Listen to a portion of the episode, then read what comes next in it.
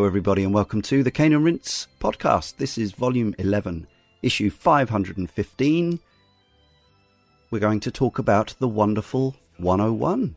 And joining me, Leon Cox, in this issue are Brian Edwards Wonder Eyes, red, white, and blue coming at you from the United States. and Joshua Garrity, Hello there. also red, white, and blue. uh, and, uh, oh, wait a minute, also Michiel Kroder. Team, unite up! Roger! Thought I'd bring a little bit of energy, you know, to the whole proceedings. I like it. Thank you. Thank you. What is the Wonderful 101? It is, in my words, a stylish character action game from Japanese developer Platinum Games, but one where you control up to 100 tiny cartoonish characters simultaneously. According to Moby Games, The Wonderful 101 is an action game where 100 superheroes from 100 cities around the world collaborate to defeat the Geathjerk, alien terrorists who attempt to invade Earth. The additional member refers to the player. And obviously, we'll get into the depths of the gameplay as we do. But I suppose if you wanted a very quick, this game is X meets X, it is Beautiful Joe meets Pikmin, right? sort of. Yeah, Almost. And Yeah. Bit of Devil May Cry, bit of Bayonetta, and a bunch of other stuff thrown in there for good measure, including Viewpoint and Punch Out. And anyway, we'll get into it. But it's a it's a real mishmash. Uh, but at its core, it is a Platinum Games action character action game with the sorts of moves and combos you'd expect, but also layers and layers of complexity based on the fact that you're controlling a hundred characters. An interesting game to talk about, hopefully, and in fact, it's uh, it's Michiel, isn't it? This is uh, we have you to thank for this one this year because this was your nomination. Exactly. You know, going uh, straight ahead to the conclusion, this was my uh, game of the year 2013, personally. Right. Uh, and one of my favorite games of all time. And Cool. I'm definitely not unbiased uh, in this at all. Uh, discla- two disclaimers. Uh, first off, I backed uh, the Kickstarter to uh, have it uh, resurrected on uh, modern platforms. to escape from the Wii U, yes. Exactly. Uh, and uh, second of all, um, I was involved in uh, managing, project managing the microsite of Nintendo of Europe, the promotional site, website for it as well. Yeah, yeah. Yeah. And uh, and so presumably you uh, did you did you get a copy of the game as part of your job back in the day, or Um, I think I actually just bought it with uh with company discount. Yeah, okay? yeah. Uh, and how sort of how much have you played it over the years, and on what formats? Uh, played it on on Wii U only. The reason that I backed it was just because I wanted to support this noble effort. Uh, Cool. And uh, yeah, only just on uh, Wii U. And yeah, I mean, I love the game with all my heart, but it's not like I have been playing it over and over and over again. I did a full normal playthrough, and then I stayed on normal, replaying missions and trying to get those platinum uh, Yes. ranks. You know, Got it? uh, which I never fully fully completed no. yeah, but yeah, little tidbits here and there. But actually, uh, before we started this recording, I hadn't touched the game in uh, at least two or three years, and I became terrible at it in the meantime. yeah. yeah, Yes, it's one of those games, uh, unless you play it on the easier settings, which we'll talk about, of course. Brian, what's your history with the wonderful 100? Um, I had a, a Wii U and it was always on my radar, but for whatever reason, I, I never picked it up on Wii U. But um, when the uh, the aforementioned resurrection effort started for the modern platforms, I um, saw that it was coming to Nintendo Switch and sounded that that was a pretty good idea to me. And I I had purchased the game before we um, had come out with the schedule for this year, so um, Okay. I actually owned it and I had played through the first couple levels, and it wasn't really. I'm not sure if I wasn't just just not in the mood for one of those types of games or what it was, Mhm. but I bounced off a little bit, and um, but it was always something I run to come back to because people that spoke of it, um, like especially leading up to the remaster, were speaking of it so highly, um, that I was, uh, you know, looking forward to getting back to it, and then um, primarily uh, pushed through to to the end of it for this recording. I think I finished it um, roughly two weeks ago, and I've been back in uh, quite a bit afterwards to try to go after those scores, like Michiel had said, um, with the most success over the last three days, honestly, uh, which we'll talk about um, in a little bit. But um, yeah, I think I when I rolled credits, it was about 20 hours, and I think my clock is up to about 30 now that I've Yeah. spent uh, in the game. Yeah, so pretty much primarily played it over the course of the last two months uh, prepping for the show. Nice and fresh, good stuff. Josh, what about yourself? So I, I bought this day one um, because this was uh, one of the reasons why I, I bought a Wii U. I, Yeah. I, I it just extremely excited for this title. Um, I had uh, on on the week of launch, I had a, like an initial burst of excitement for it that pushed me about halfway through the game, and then uh, for whatever reason, I just drifted away. Um, and it wasn't until like a couple years later that I picked it back up again, Right. pushed a little bit further in, um, got to like the end of Operation Seven, and then drifted away again. I was like Okay. so close to the end, but just for whatever reason drifted away. And it wasn't until this week um, Ah. that I picked it back up and and finally finished it. Um, so this is almost almost 10 years it's taken me to to uh, finish this game so yeah there we go Interesting. Yeah, I'd be interested to hear what uh, what you say about it based on that experience. Uh, mine is yeah, not so dissimilar in a way. Uh, I actually did get this uh, as a review copy back in 2013. It was the brief period I was getting paid to write reviews, and um, most of the time back then, Nintendo was sending loan cartridges out, but uh, or even loan discs in some case cases. But for whatever reason, this one I was allowed to keep um, and it was a boxed copy, and I think that's the copy I still have to this day. I'm pretty sure. So, uh, so yeah, I got it at the time. Played about ten hours of it at the time for review, and uh, got yeah some decent chunk of the way through the game on normal. Um, gave it a, a broadly positive review with some caveats. I think it was a four stars. I gave it uh, based on sheer fun. Obviously, context was this was uh, a time that you could already tell that the Wii U was starting to struggle for content titles um, major releases, and so it was you know a review from the perspective of somebody who maybe only owns a Wii U and was looking for something to play, and the, you know as such it definitely came as a recommendation. But it's an odd one in that it's also a game that while it can be played on a fairly uh, shallow level and enjoyed, uh, there's a huge amount of complexity and depth here. This is very much uh, to play at a, at a good level. Is, is it, you know it becomes the the sort of the realm of the hardcore gamer, the enthusiast, um, and I was writing for a kind of more um, casual focused site, if you will, mainstream. So, uh, so I couldn't give it a wholehearted recommendation, and actually, I had some frustrations with it uh, myself. Since then, uh, I'd not really been back to it at all until the run up to this podcast, but uh, but I have now played it for I think a grand total of about forty something hours, um, finishing it on easy and uh, playing it through on normal. Yeah, Um, it's a lengthy campaign. Yeah, it game. I Yeah. mean, a lot happens, and the bosses have many, many forms, and the Yeah. cutscenes, and the cutscenes, and the cutscenes, and the cutscenes, and you have to skip them bit by bit by bit, uh, even if you've finished the game already. Um, yes. So, uh, yeah, uh, it's it's it's fresh in my mind, and I've got better at it certainly, um, but I certainly haven't mastered it.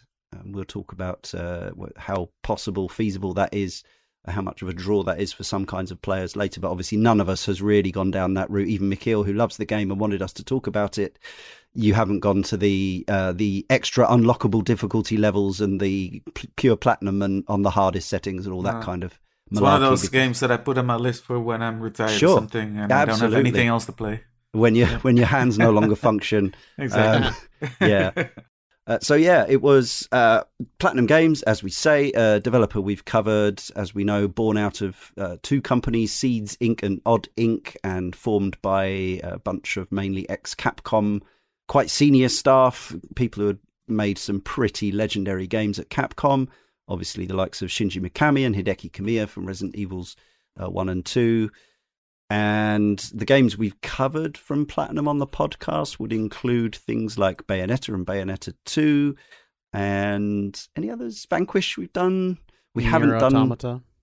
Uh, right, yes. Uh, we haven't done Mad World. We haven't done Anarchy Reigns. Um, we haven't done Transformers Devastation or Star Fox Zero, although we did predict it. Um, we've done Nier Automata, and we're going to do Astral Chain uh, in the not too distant future. So catching up with a bit of a bit of Platinum's oeuvre. Uh, it was published by Nintendo for the Wii U exclusively back in 2013, and then the remastered version was self-published. So this one is directed by the legendary Hideki Kamiya, uh, formerly of, I guess uh, you would say, Clover Studio was the the place that he kind of became famous at, in his own right, Yeah. making uh, Beautiful Joe and Okami. But obviously before that, Resident Evil Two and uh, Devil May Cry under the under the Capcom name, uh, known for being quite a character on social media. Uh, Takanori Sato uh, was uh, the director of the remaster. Uh, so yeah, as I say, Yeah. released in Europe first amazingly enough, August 23rd, 2013. Then arrived in Japan and Australia the day after. And in North America, you had to wait a few weeks, unusually, a couple of weeks uh, later, to September 15th, 2013. Boo. No, just. Yeah, Brian. Yeah, the Wait. uprising. the game targets a 60 FPS, as you'd probably hope and expect from a Platinum Games Kamiya type of game, but the Wii U being a little underpowered and the game being genuinely quite demanding, uh, it virtually never reaches that target except on the loading screens. Um, which is great because you, you run around on this. Uh, it's got a Bayonetta style loading screen. Sorry if we're, we're referring to other games that you haven't played, but it's a it's a between stages area where again the Wii U being what it is, the, the loading times aren't exactly rapid, so you get a little um, area in which you can play around, and there's just a few enemies. You can try out your moves and, and whatever else, and that runs really smoothly. um, and then you get into the levels, and the frame rate pretty much tanks to around. I think it's somewhere north of 30, but but south of uh, 45. So that's pretty much the whole game from that point on. On There's the a Wii U lot going on, yeah. there is a lot going on yeah now the remastered version was the next version to come along so this was kick-started um, i don't remember too much about it I, I remember some people having that kind of slight uh, why are they kickstarting this uh, they, they are a proper game studio they have deals with all these big companies they release all these big games why are they asking for crowdfunding um, but i guess obviously some people were perfectly happy to back it, such as yourself, Michiel. Yeah, exactly. It's uh being that I love the game so much, I just was uh, Yeah. happy if more people would be able to play it. And I could see, you know, being that they self-publish it, I could see them uh yeah, just uh maybe not it the whole thing just by itself not being financially responsible or financially viable. Yeah. So anyway, but I think for you know, broader reasons, uh, it's great news that the game did get funded and did get released on Switch and PS4 and Windows PC. The price is around forty pounds, and I put this on my PS4 wishlist a while ago. I haven't monitored the other prices, other than to say I did notice there was a deal on a physical version for the Switch in the UK recently for about it was about eleven quid to buy the cartridge in a box, That's the not bad. card, which would have been good. But having had the PS4 version on my on my console wish list for a- for a time, I've never seen it drop below thirty quid. Yeah. Um, And I think if you're after performance, uh, the Switch version is probably not going to be that much better than the Wii U version. No, it's higher resolution, but uh, but the frame rate's not much better. Obviously, the Yeah. PC version is the one to go for if if you're if you're absolutely uh, desperate to get a, a 60 FPS and higher, uh, consistently high resolution presentation. Um, but if you want to play on console, the PS4 is a good uh, compromise. But yeah, it's not it they didn't re-release it cheap, despite the fact that it was crowdfunded. It's not a Mm. budget game. It's a it's a mid-price game, I suppose, or even old school full price. Anyway, came out uh, North America and the EU in May 2020, and in Japan in June 2020. So enhanced resolution on all versions to varying degrees, frame rate enhanced on PC and PS4, has a little anti-aliasing on the PC and PS4, whereas on the Wii U and Switch it has none. Uh, so depends whether you prefer your your polygons a bit jaggy or or a little bit smoothed over. Obviously on the PC, I guess you can choose. Um, the all all the new versions to make up for the lack of gamepad have uh, some picture in picture uh, options, which actually the original did have. You Yeah. reminded me.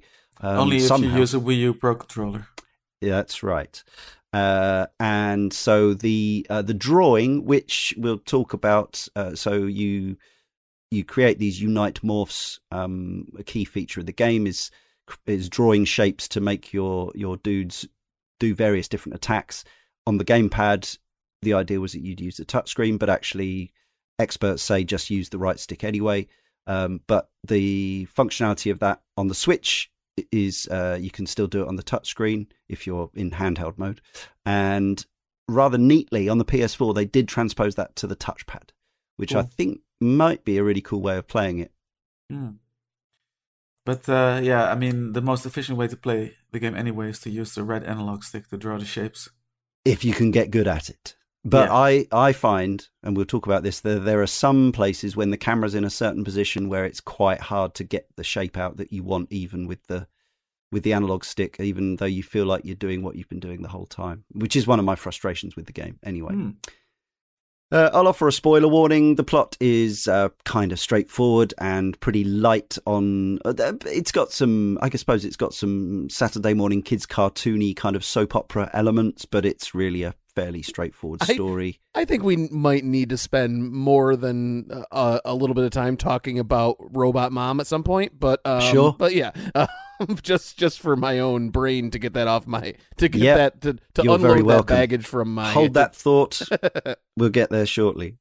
Jobo Bonobo from the forum says you can tell this is a love letter to the works of Clover Studio with the superhero antics of Beautiful Joe and the unleashing your powers by painting mechanic of Okami. Its gameplay of beat 'em up action underneath a superficial real time strategy shell really makes this game stand out from anything else out there. The abilities for each character are utilized well, and switching between characters is usually streamlined enough that going through the levels can be a buttery smooth experience when you know what you're doing. The bosses are some of the best I have ever played, and the music that plays when you've got them on the ropes is some of the most uh, exhilarating piece of music I have ever heard. It really sells on convincing the player that they are the defenders of Earth, fighting intergalactic evil. Playing the remastered version on PS4, you can tell from certain sections of the game that this was really built to take advantage of the Wii U's gamepad and the option of using the touchpad. On the DualShock 4 is a somewhat necessary, if disappointing, compromise. The sections where you had to use both screens in order to solve a puzzle were implemented as best they could in this format, but I have the feeling they would have been a lot smoother to pull off in the original.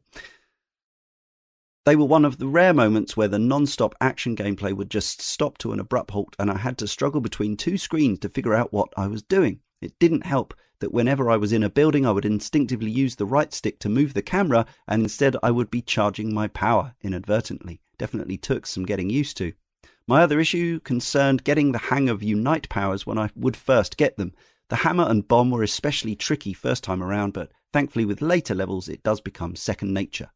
The bomb was especially annoying as seeing the, as the character that uses bombs is called Wonder Black. I was waiting for a black color to appear when I first drew a bomb. So I got really frustrated when I kept failing to defeat enemies that were used to introduce this power. It was only by looking at the top left corner of the screen that I realized his power color is purple. In hindsight, it is not the end of the world, but it was a real annoyance when I first started out, and it could have been communicated a little better. Apart from these issues, this game was an absolute joy from start to finish. It revels in its Saturday morning cartoon cheesiness so much that it gives it a real goofy likability. When it is at its best, it showcases why Platinum are so good at delivering high octane gameplay and captures the essence of some of the best classic studios like Treasure had to offer. I think if I played this on Wii U, I would have really gotten the best out of the game.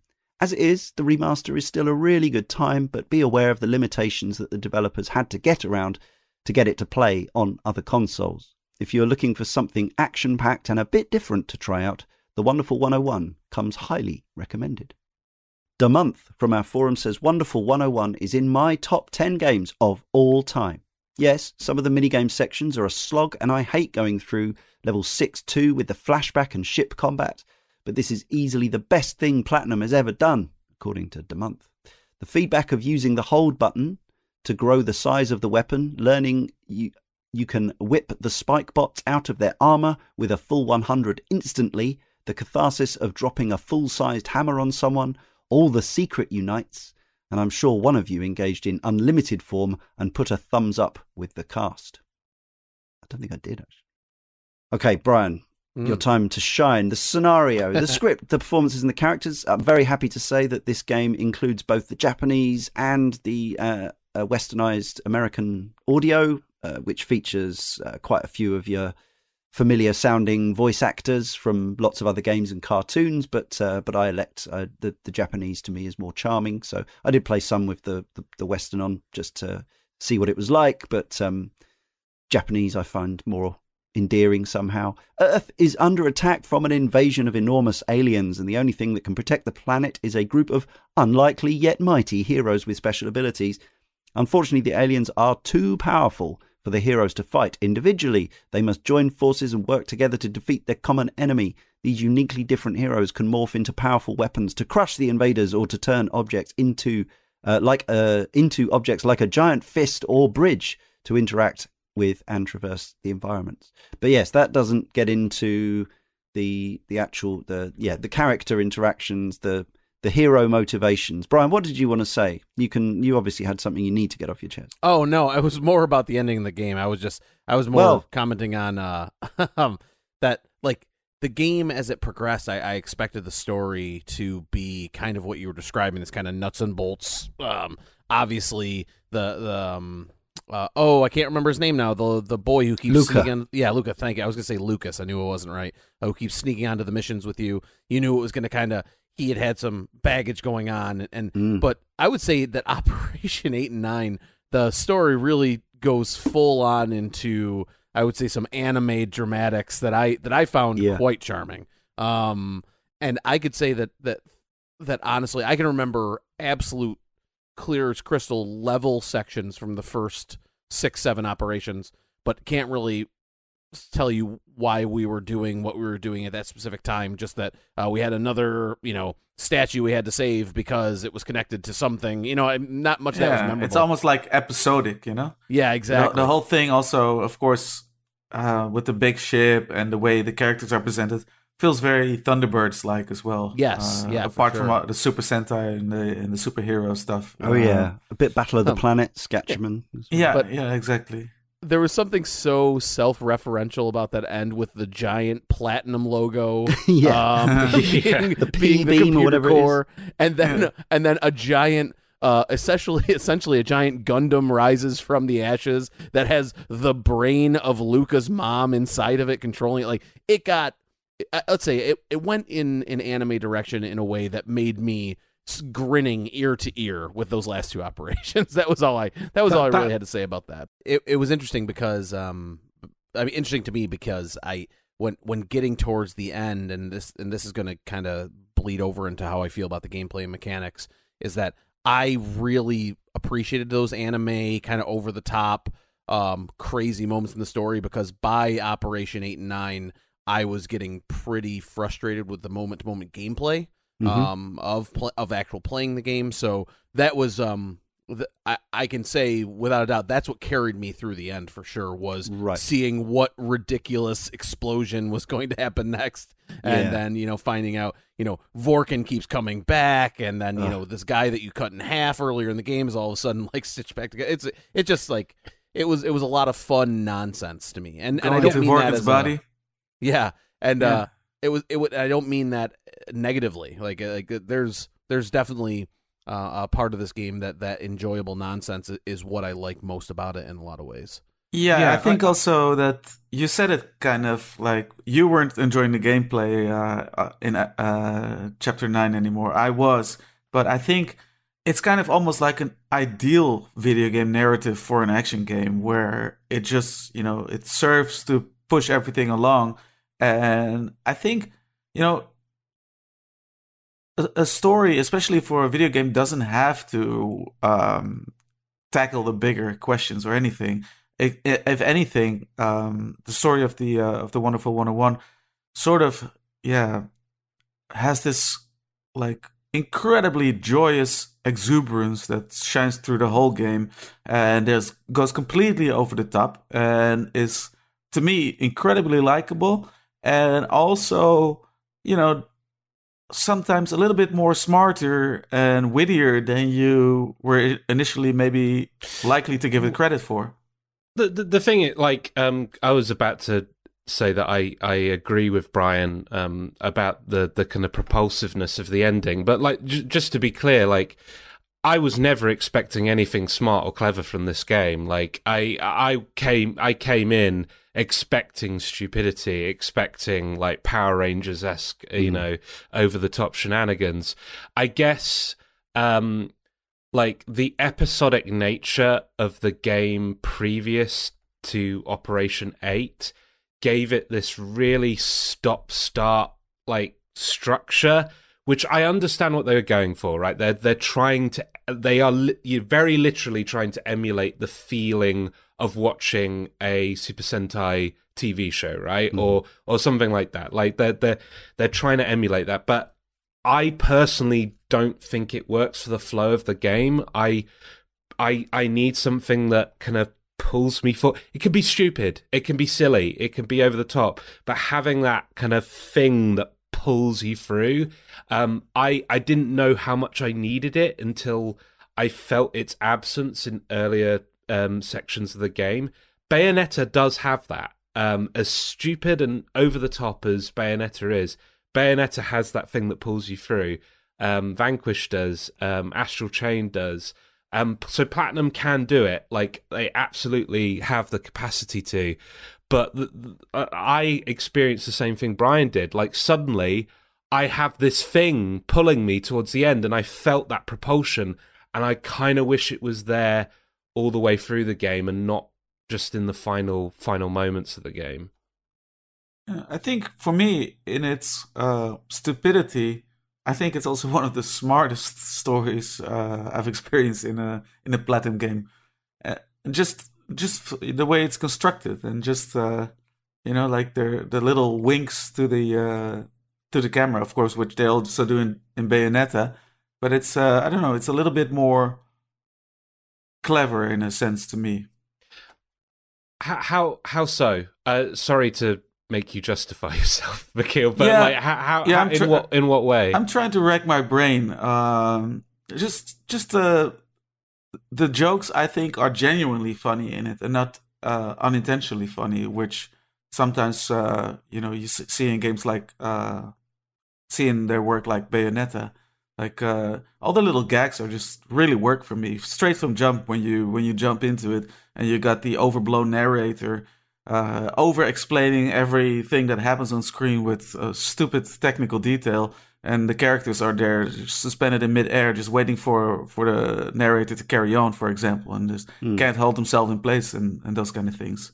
So, so the part of that I think I, I think I do agree with you on is I, I think the English localization for Wonderful 101 is probably my favorite amongst the platinum games.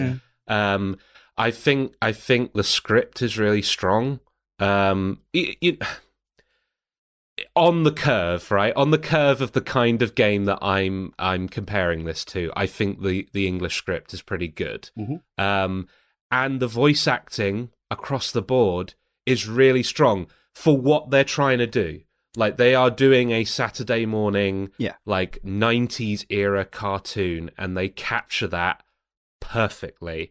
Like everyone, like Steve Blum shows up Mhm. towards the end of this game. He is just going full Steve Blum. Um, like it, it's it, and like I noticed some voice actors from Young Justice in this as well. right. Yeah. Um, Yeah. it's just it's really solid the cast. Um, and I and that adds a lot. Yeah, I Yeah. I was kind of on the fence whether or not I was going to play in Japanese or English. And when I heard Gideon Emery doing the voice of the of the commander, he was he also did the voice of Balthier in Final Fantasy twelve. And I heard Oh, that yeah. like that like real kind of pompous drawl. I'm just like, oh, I'm I'm into this right now. Like this is Yeah. this is the type of voice acting I'm looking for out of this game. With how just how sarcastic teenager Wonder Blue is, and just how over the top genuine fight for war- right Wonder Red is, and even Yeah. when it comes to Green with like the the very stereotypical French accent, which I know can can kind of go both ways. Mm. Like there was a lot of low hanging fruit with that character that they never took a swing at. Like they well, yeah, never. we they, they were talking about this. Yeah, like- the other like- day. Yeah, like, There are some almost punch out level xenophobic, uh, kind of Yeah. or reductive at least, uh, national stereotypes, including a Japanese one, we should say, from a Japanese studio. So And it's kind of equal opportunities. too, yeah. Opportunities. yeah. the Russian one, the the kind of the friendly, lovable Russian coward soldier hits a bit differently at, uh, in uh, yeah, in the current times, time. Yeah, Um, but equally, the Gourmand character, the the you know the heavy set uh, uh, Wonder Green, um, all the the kind of the the Mickey taking out of him is is his Frenchness, not his weight. yeah. yeah. yeah and um and also the kind of it, it's kind of amazing they you know take take this this character and then and then essentially with enough with enough characters around you equip them with a giant screen capturing rocket launcher to you know to take things out with. And um i, I thought it was I, I i just felt like there were definite easy jokes easy plot lines easy just kind of swings that they could take that they didn't. And i and i did appreciate that throughout. Um I also kind of saw at towards the end some of the you know the the Luka's motivation, Prince Vorkken's uh, motivation. I think uh, some of those did work for me. So so they, yeah, that was definitely by the end of the game my my you know most effective driving force to pull me through, like Josh said. The bits that made me laugh were more the incidental bits, just like the names of some of the the silliness of some of the other one, the non-featured wonder characters. So the Mhm. Sentinels, who Yeah. who are there, all you ever get is um, you get you, the first time you kind of hoover them up. You get a, a screen to show who they are, and you can go into. There's there's this game's got quite a comprehensive suite of uh, viewables, unlockables, you know, art and character models and all that kind of thing. And you can go in and view them later. But uh, yeah, the fact that some of your heroes are things like things like um, you know Wonder Fruit and uh, one what Wonder Guitar, Wonder Ice Cream. Uh, uh, Wonder Mailman, all these uh, heroes for apparently everyone's from a different country around the world. Um, but uh, but yeah, as well as your kind of you know your your lead characters who can turn into whips and guns and fists, you've also got uh, and in, and in fact all these other characters turn into those as well. They all have. Uh, I didn't realize until very late in the game you can actually tab between all of the characters in your party on the gamepad or whatever equivalent you're using, and turn any of them into your lead characters. Mhm. So, uh, and they've all, each one of them has uh, a, an affinity for one of the Unite Morph moves, one of the main featured ones. But if you want to feature uh, Wonder Piero or, or, or Wonder Professor as Wonder Patisserie as your main character, you could, you can. Wonder Death. Yeah, Yeah, Wonder you can do that. And in fact, there's actually um, because using them uh, levels them up over time. Um, there's actually reason to level everyone up to the Huh. maximum, and you get a uh, an unlock for uh, leveling every single wonder person up to the to the maximum for four grades. So, You can be at this game for a long time. oh yeah, yeah, yeah, yeah, yeah, retirement game indeed. yeah, for sure. Yeah. Um, features wise, uh, according to some blurb, players must explore each stage to find helpless citizens and recruit them to join their army of heroes. The more heroes you gather, the greater your special morph powers will be. Players can use the Wii U gamepad's touchscreen to command heroes such as Bonsai Man, Vending Machine Man, and even Toilet Bowl Man. heroes can also morph into gelatin to guard themselves from en- enemy attacks. Players can also use the gamepad to explore areas unseen on the TV screen and solve puzzle elements. Um, but before we talk more about the the gameplay, um, I think the we- we've talked about the scenario setting, characters and stuff, but this all this all plays into the the art, the visual design, this bold, bright, colourful world, uh, exuberant. I think was the word uh, you used, Michiel, or maybe it wasn't, but that's certainly Yeah, one that comes to mind that. from you. Did Confirmed. yes, Confirmed. Yeah. yes, in your second language as well. Um, but yeah, it's uh, this is one of my favorite things about the game is just the the way that it is. It's like a it feels like a throwback in some ways to Yeah. you Don't know, you aga- also get that with the isometric view? Like it reminds me a lot of uh like a lot of classic 16-bit games and computer Yeah, I games and guess, that sort yeah. of thing. yeah. Yeah, and I I even um yeah, it, I got like um like SimCity uh 2000 sort of uh vibes from just Hmm. Yeah. because of the Or you could zoomed even out say- viewpoints. You could say Diablo and stuff like that as well, or, Yeah, or even the you know real vintage isometric games the from the eight bit era, like the Ultimate stuff, Knight Lore and, and Batman. And I was so taken with that that that's uh, sort of the visual concept I had for the website. It was an isometric map with the different uh, tabs and taking you to different areas of the map. That's very cool. Uh, so yeah, you've got all these uh, chibi characters. Definitely a a nod back to Beautiful Joe, which of course had been well about almost ten years before this, amazingly enough. But certainly, um, I think the the tone and the the style of the characters was that's probably the the the previous Kamiya game that it this was most like. yeah, absolutely. The, the the Wonder Red might as well have been saying Henshin a go go baby. Yeah. You know what I mean? Like he he that's a clear uh, reference to, to Beautiful Joe and the and the you know, the- Visually, yeah, but they're very different characters. oh for sure. Joe yeah, is just uh, visually, an yeah, I mean, irresponsible uh, nutcase. yeah. Yeah. You could. I mean, if if you, if you just if you instead of having the hair poking out from above, the if you just covered that in a red helmet, I mean, they'd be they'd be almost un you know Yeah. undiscernible. Um, uh, and everything too. Like uh, uh, when looking at the characters, like you said, Leon, like. Uh like the way, and I'm not sure how this translated on the Wii U. I was playing on the Switch, so the fidelity was a little bit higher. But um, all the costumes and all of the Mm. like effects, they had like a real like like like a real like plasticky leathery sheen to them, and I think Oh, it yeah. really Mm. worked. Um, yeah, absolutely. like it just like everything sparkled, everything. Um, yeah, like it, looked, kinda- it looked like uh, early Xbox 360, but then more intentional. It seemed like yeah, more yeah, was- exaggerated. Yeah, exactly. yeah, I, I really did appreciate that, especially um, you know, when when they would do because you get these, you know, kind of leading up to these quick time events, these kind of cutscenes of of them, you know, turning into, you know, activating their wonder powers, doing these things, and they kind of go through the same, you know, animations each time. But uh, I never quite tired of those just because I thought they looked pretty pretty good. yeah, They they they look like action figures. Yeah. Yeah. is w- w- what they, they remind Yes. me of. I, I, I and I love it. I, I just the way that the the portraits animate as well, just like Mm. deliberately skipping frames, stop just motiony. the- yeah. yeah. Yeah. yeah, yeah, all of that stuff. Um, it, it the for me because obviously I'm I'm not as versed in the Super Sentai stuff, but I am a child of the '90s, so Mm. obviously Mighty Morphin Power Rangers is Yeah. very much a fixture of my of my childhood, um, and I loved how much. Obviously, the two things are directly related due to weird production things. Um, but um, yeah, I just I loved how much um, the visual style evoked that, like the choreography of transforming into your your wonderful form, Yeah. um, and going into unlimited mode with the thumbs down, thumbs up thing. Yeah. It all just reminded me of those like elaborate like Mighty Morphing Power Ranger transformation sequences, or when they got the Zords out and stuff like that. exactly, It was just And, and do hugely- realize that they transform, even with all those animations, they transform in three billionth of a second. Yeah, yeah, yeah, yeah. yeah. Um, Or even But yeah, faster if you hold down the L button.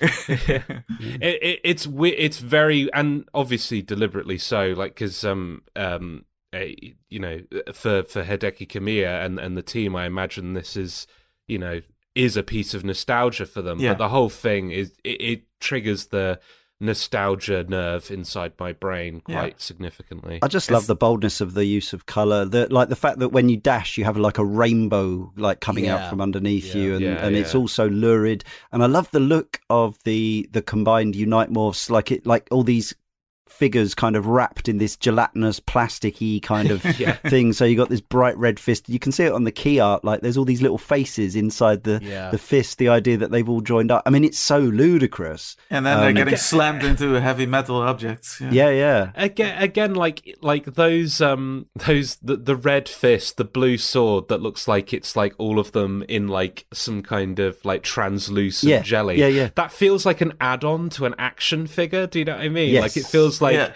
it, you'd buy the the equipable blue sword for your wonderful 101 action figures. I love that unite that feeling of a united aesthetic. Yeah. Like it's great. On the downside, though, uh, Mm-hmm. from a practical point of view, as much as I really like the visuals, and there's loads of, you know, for a machine that was basically a, an HD Wii, which was basically a powered up GameCube, like this, this game is is shifting some polygons and, and throwing some stuff around. It's got some spectacular set pieces, some some great technical uh, showcases of, of Platinum's skill. My main issue with the visuals in this game is the mess. The the the the, the the fact that you are controlling this group of a hundred little, you know, fairly low poly models, um, the camera never seems to be in in quite the right place or the quite the right level of zoom. You can control it to a degree.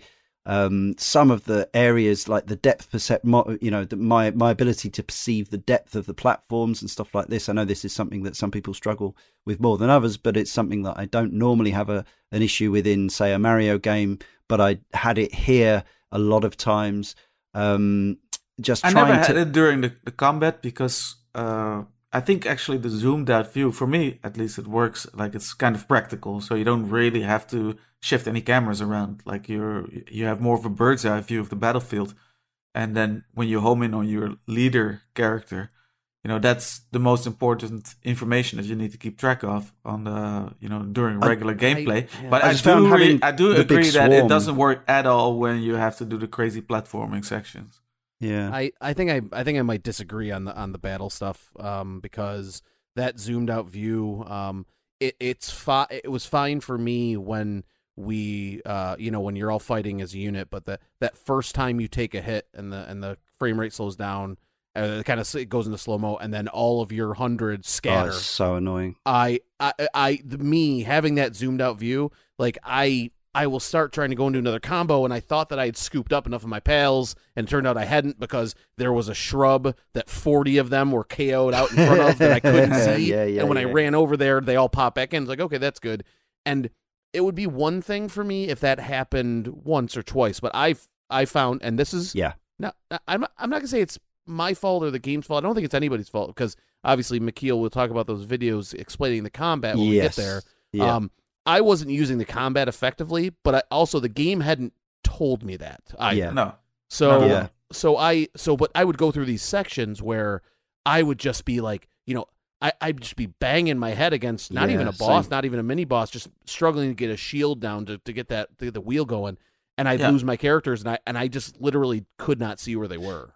Yeah, Yeah, and for- the and the for- array around that, of course, is to extend your Wonderliner and then dash across or dash across the screen with your Wonderliner and scoop everything up that might be anywhere. But yeah, again, the game doesn't tell you that, so that's a a, big I- strike against it.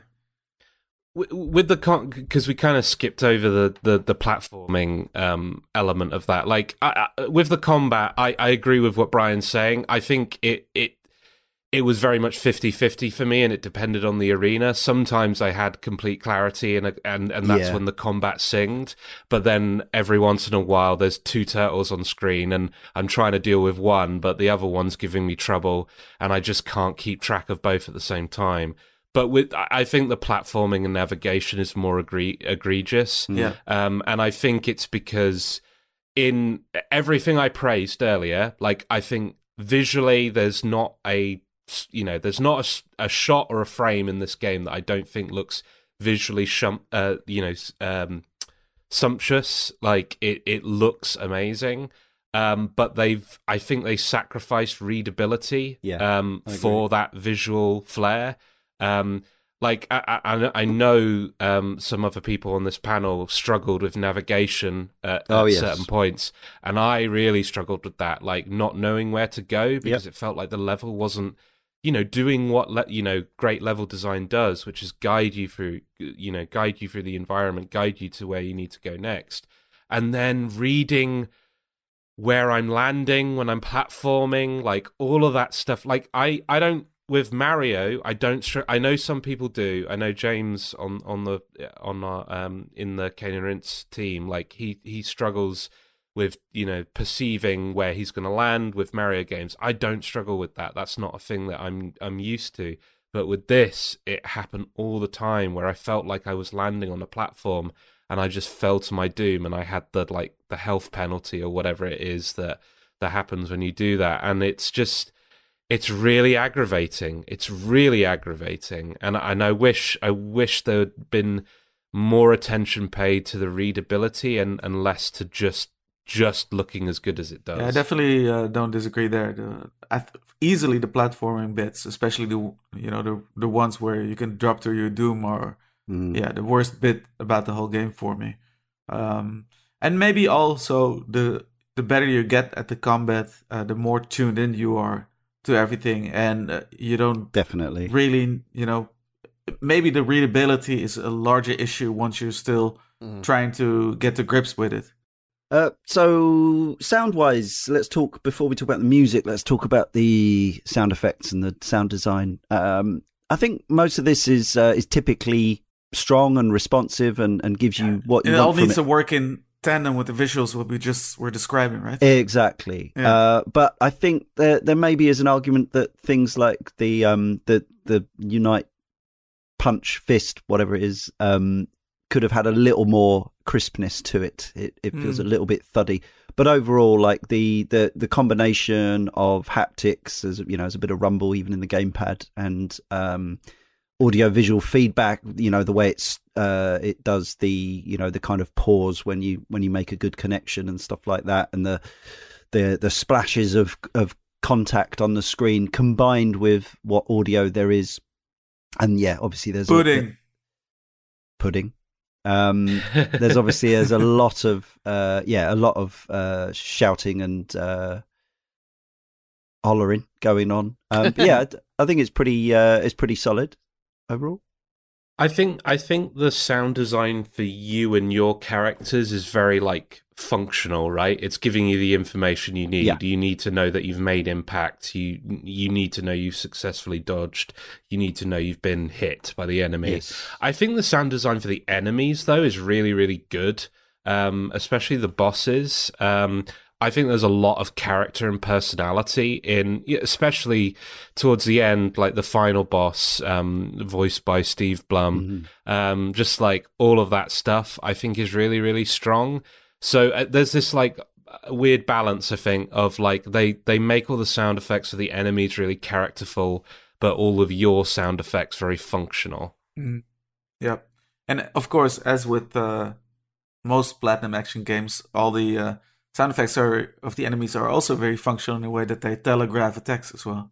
Yeah, yeah, yeah. I think the sound design where I found it the most charming was when you were kind of interacting with the items in between combat encounters, like like uh you know p- throwing all your hundred guys into a booth as that booth starts Yeah. to swell and pop and an item comes out, or just Mm. or just the breaking apart of um you know kind of those those those they're not puzzle boxes, but they're item boxes that certain morphs can open up or whatever, and and uh, and just kind of the whip cracking to peel off those spikes off a box, and then it pops out with a space pepper, and it's like, oh, that that's all you know. Every every bit of sound around that just kind of you know brings a little smile to my face, and I, I thought that was pretty good. But I do agree with Josh that like for the and and you Leon that with the attacks themselves, it it did leave some lacking of like. I don't know why, like the the Unite Whip when you're peeling the spikes off Mm. of enemies, like like it didn't have that that crack that that Mm. like pop I wanted to feel. I could never really Not know quite. when was the last attack that was going to bring off that Right. that piece. So yeah. um, it Sometimes was a bit spongy there. sounding. Yeah. Yeah, Yeah, uh, I forgot to mention in the visuals. Uh, you talked about the, the, the fruit there or whatever the peppers. I, how much I really loved the design of the pickups, the uh, the the little uh, vegetables and, and capsules and things. yeah. Um, they look so pretty and shiny and sparkly. The shame is that, as with so much of this game, so so often you're so zoomed out you can barely see them. yeah. Um, same with the coins, the collectible. So, music wise, uh, there's a, a, whole host of composers involved, most of whom will be familiar from uh, other Platinum games, but also some Nintendo stuff. Um, and there's a lot of, uh, I would say, kind of generic, bombastic hero music in there. But I want to start with the songs because I think probably my single one favorite thing about this game is the song. Uh, the, which is, as we said, lyrics by Hideki Kamiya. And actually, this is uh, an attest, uh, testament to the localization. There are actually two translations of the lyrics. So mm. there's the direct translation, and this appears. So if you go to the music player and play the Japanese version of the song, which only has one vocalist, by the way, multi layered, you get a kind of a fairly literal direct translation of the lyrics, which are, I think, very charming in themselves. Then, if you play the English version of the song, which has, I think, three vocalists working together in harmony, that has a different translation, which is slightly more uh, of an adaptation rather than a literal translation. So, but it actually it is substantially different in terms of the, some of the things that it says in the song. So it's worth enjoying both. I'm sure we'll stick a yeah. bit of uh, maybe each of them front and back. But my single favorite moment in the Wonderful 101 uh, is probably and maybe when the combat's going really well on some of the battle scenes. But if it isn't that, certainly the thing that stood out to me the first time was when the music, when the singing first kicks in, and yeah, it just it m- makes me grin, makes me laugh. Yeah, I love that song.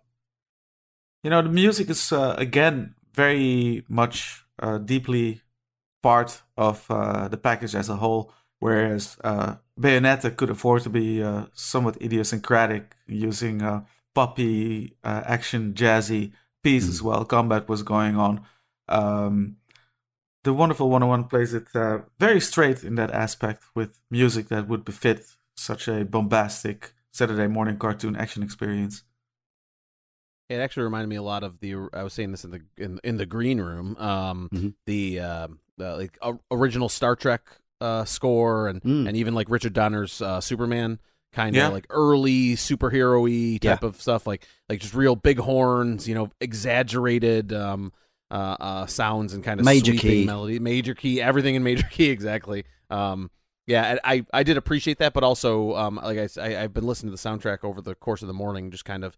Uh, as I've been doing things around the house, and it's just kind of it's a great backing to like doing the yeah, ironing. Yeah, or... when I was washing dishes, I did feel amazing. Um, Unite, no... broom. yeah, but um, but yeah, so it was um, but yeah, just kind of I don't want to say forgettable because it's not. It just was maybe more more kind of standard. Well, like Michiel says something like a Bayonetta, even Astral Chain, and and well, obviously Nier Automata soundtrack. Those are different mm-hmm. games, but like it doesn't ha- it doesn't stick the same way. Um, maybe some of their other soundtracks did in my head. No, I think it's uh, it's really there to underscore the whole concept and the whole action, mm-hmm. rather than uh, having uh, apart from the song, maybe rather than having some earworms in there. Yeah. Oh yeah, that song is awesome. no doubt. Yeah, the the song is great. Yeah, I also like the the wonderful Mart tune. The uh, which, oh yeah, which is mixed say. is mixed to sound like you're in a shop. So it, yeah. it you know in in Japan you'll you'll have seen it in Shenmue and uh, Yakuza. You go yeah. into a shop and there's always music playing. I think it was more popular to do that uh, in in the UK back in the maybe in the 60s and 70s. Um, yeah. Less you get some stores with like in store radio now, but but uh, specifically designed in store jingles and stuff. It's got that going on, which uh, which is yeah. quite charming. It's always a moment when the shop pops up. Yeah. Let's get into the gameplay. There's a lot to talk about. Uh, first up, Da Month from the forum says, Word to the wise, don't use the stylus or whatever, your finger, I guess, to draw the shapes. The right stick is just a lot more responsive. So say uh, expert players, and obviously it means you don't have to take your eye off the screen to mm. draw a shape as well. Um, so, yes, the Wonder Liner, this is what we're talking about. You draw glyphs and they become unite morphs, which allow you to, yeah, punch, whip, saw, hack, razor blade, hammer, uh, and so on. Um, there's actually quite a lot, um, including a load of secret ones, yeah. uh, which I wasn't really aware of. Um, depending on how many of your group which the more you play the game, the more it fills up with the aforementioned named characters. But when you're first playing and when you first start a level, you only have a small number, so you recruit all these kind of bystanders who are just Yeah. regular folks who happen to be in the area. You And draw a line, little masks.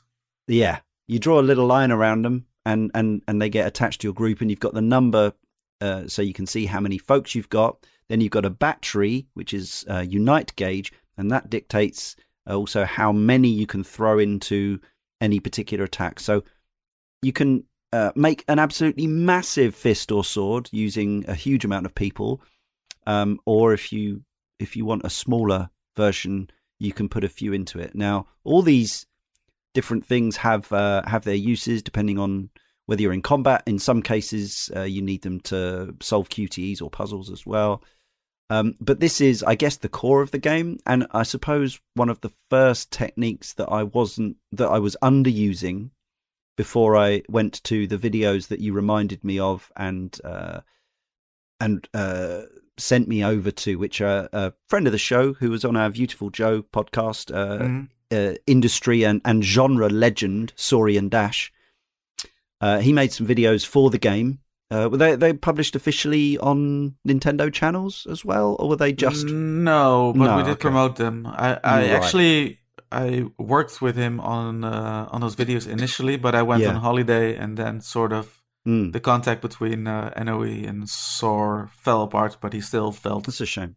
he still felt like uh, he wanted to do those videos because he's a he was a big uh, evangelist of platinum and of wonderful 101 as well. Yeah. Absolutely. So so Yeah. here's a guy. Now this is a guy who we know is he's got that thing going on where he's absolutely amazing at these games. He's played them all. He's he's absolutely rinsed all the Devil May Cries and the Bayonettas and everything else, and he knows exactly what's what. Right? He he knows and and he's practiced them and he's got skilled at them. Yeah, Um, I think more importantly, even he just has this knack to Yeah. sort of pick games apart and see what you know, Yeah. see the function and everything, and see matrix, how yeah. how see the matrix and just sort of breaks them apart and then puts them back together again. But I think it, it is important that we say, like, I, th- I, I don't know, I don't know if Josh went back to it after looking at any of this stuff, but I know that both Brian and I did. And this game, if if you just want to bash through this game, if you get it, you know, if you get it for cheap or whatever, or you don't have the time or the energy to get good and learn all the techniques and the complexity, but you just want the full color silliness, the cartoon fun, just play it on easy or even very easy. You can bash through the game.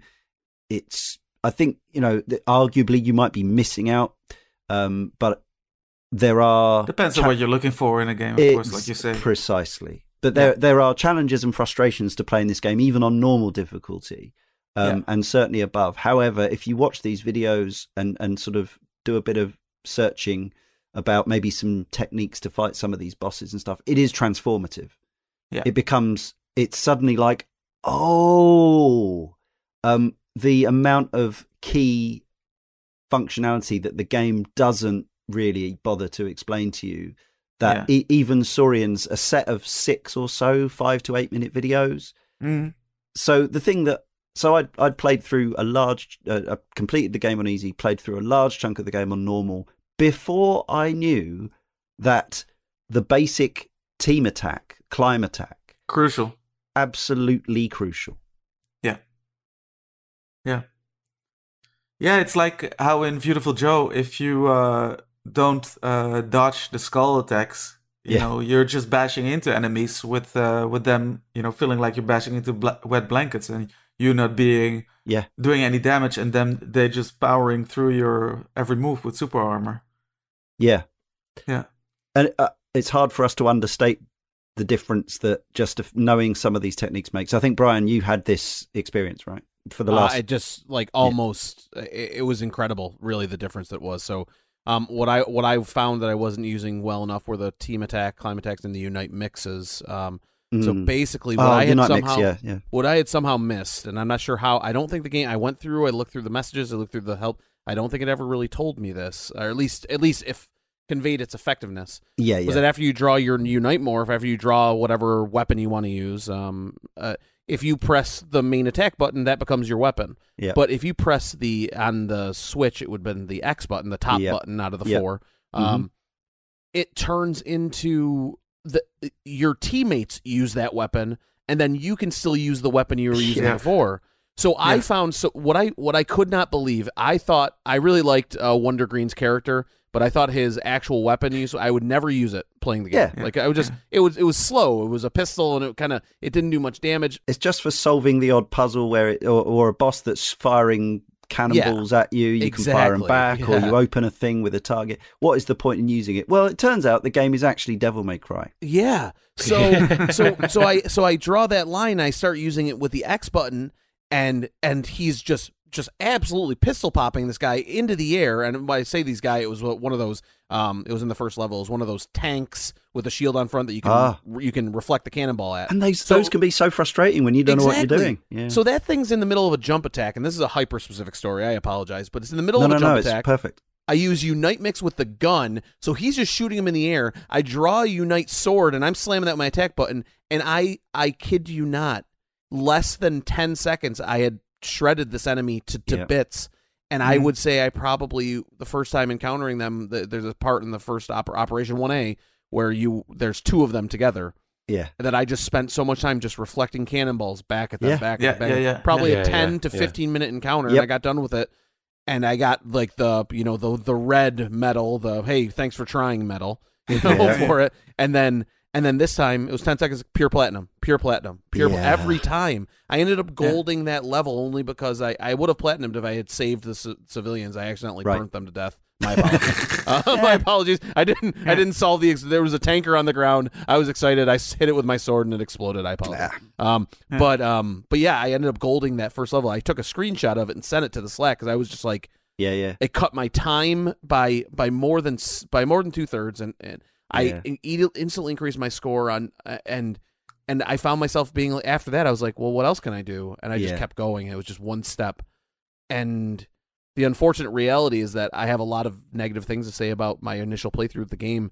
Um, but in two to three weeks, I might be singing this game's praises because completely. If I'd known then Yeah. what I know now, and it's not even really like ultimately it might be about quotes getting good, like in terms of platinuming the whole game or whatever. But in terms of just enjoying the game, it's not even about getting good. It's about understanding the mechanics. Understanding the Yeah, game. exactly. Yeah, And uh, and then yeah. the uh, enjoyability factor goes up. Yeah, for sure. Brian and Leon uh, may not be intentional, but you, you're taking on a lot of the burden of responsibility for not knowing that stuff. I do think it's the game's fault Yeah, yeah. Oh, yeah. that you didn't Same. know. Yeah. I, it, it, it, it, the onboarding in this game needs an overhaul. Like, I, I think the first third of this game should have been dedicated Mm. to teaching you all of this Yeah. um, but instead it feels like it teaches you the bare minimum Mm. and then just leaves you alone Mm. and it's just like well okay i guess i fend for myself now Maybe even And- less than and- the bare minimum. Yeah. yeah and, and and it feel the thing is that feels so um unusual for this developer um because I, like Hmm. all of their games like all of their their games have like a floor that they operate at right like you can you can play bayonetta as like uh, just a you know Mash. button basher brawler Sure. like you can play vanquish as gears of war if you want to Mhm. but the game tempts you it it, it has these carrots that it uses to and and these teachable moments that it uses to encourage you to to go beyond that right that to encourage you to think beyond that Mm.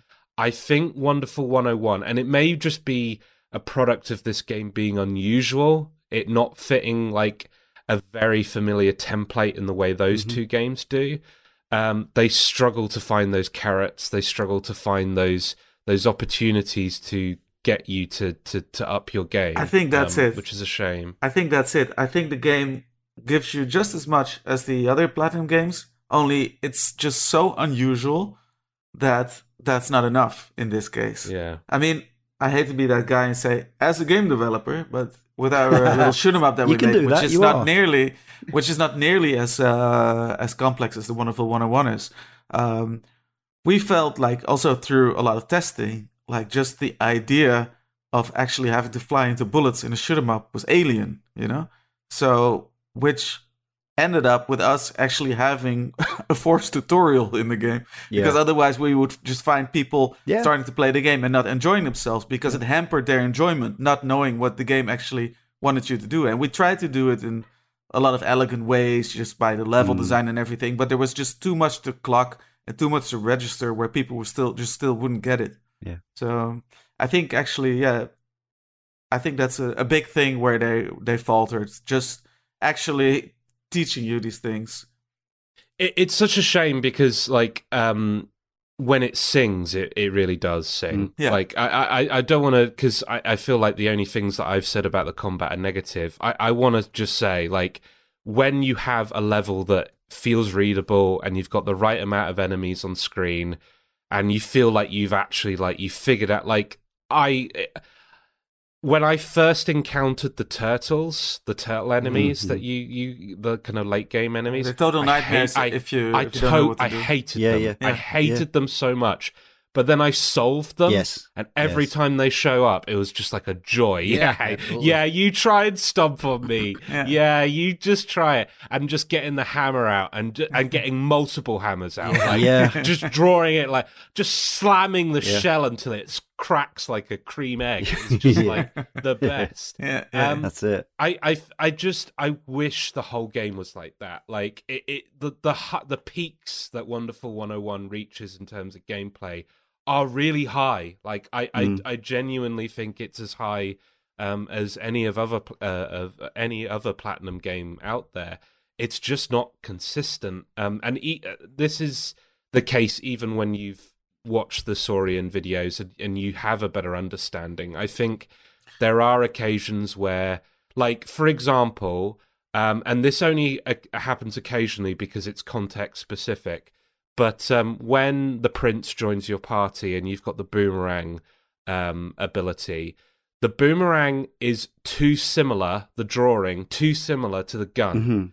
And so often I went to draw the boomerang and I drew the gun, and vice versa. I went to draw the gun and I drew the boomerang instead. And that level of fiddliness, like it, it's enough to pull you out.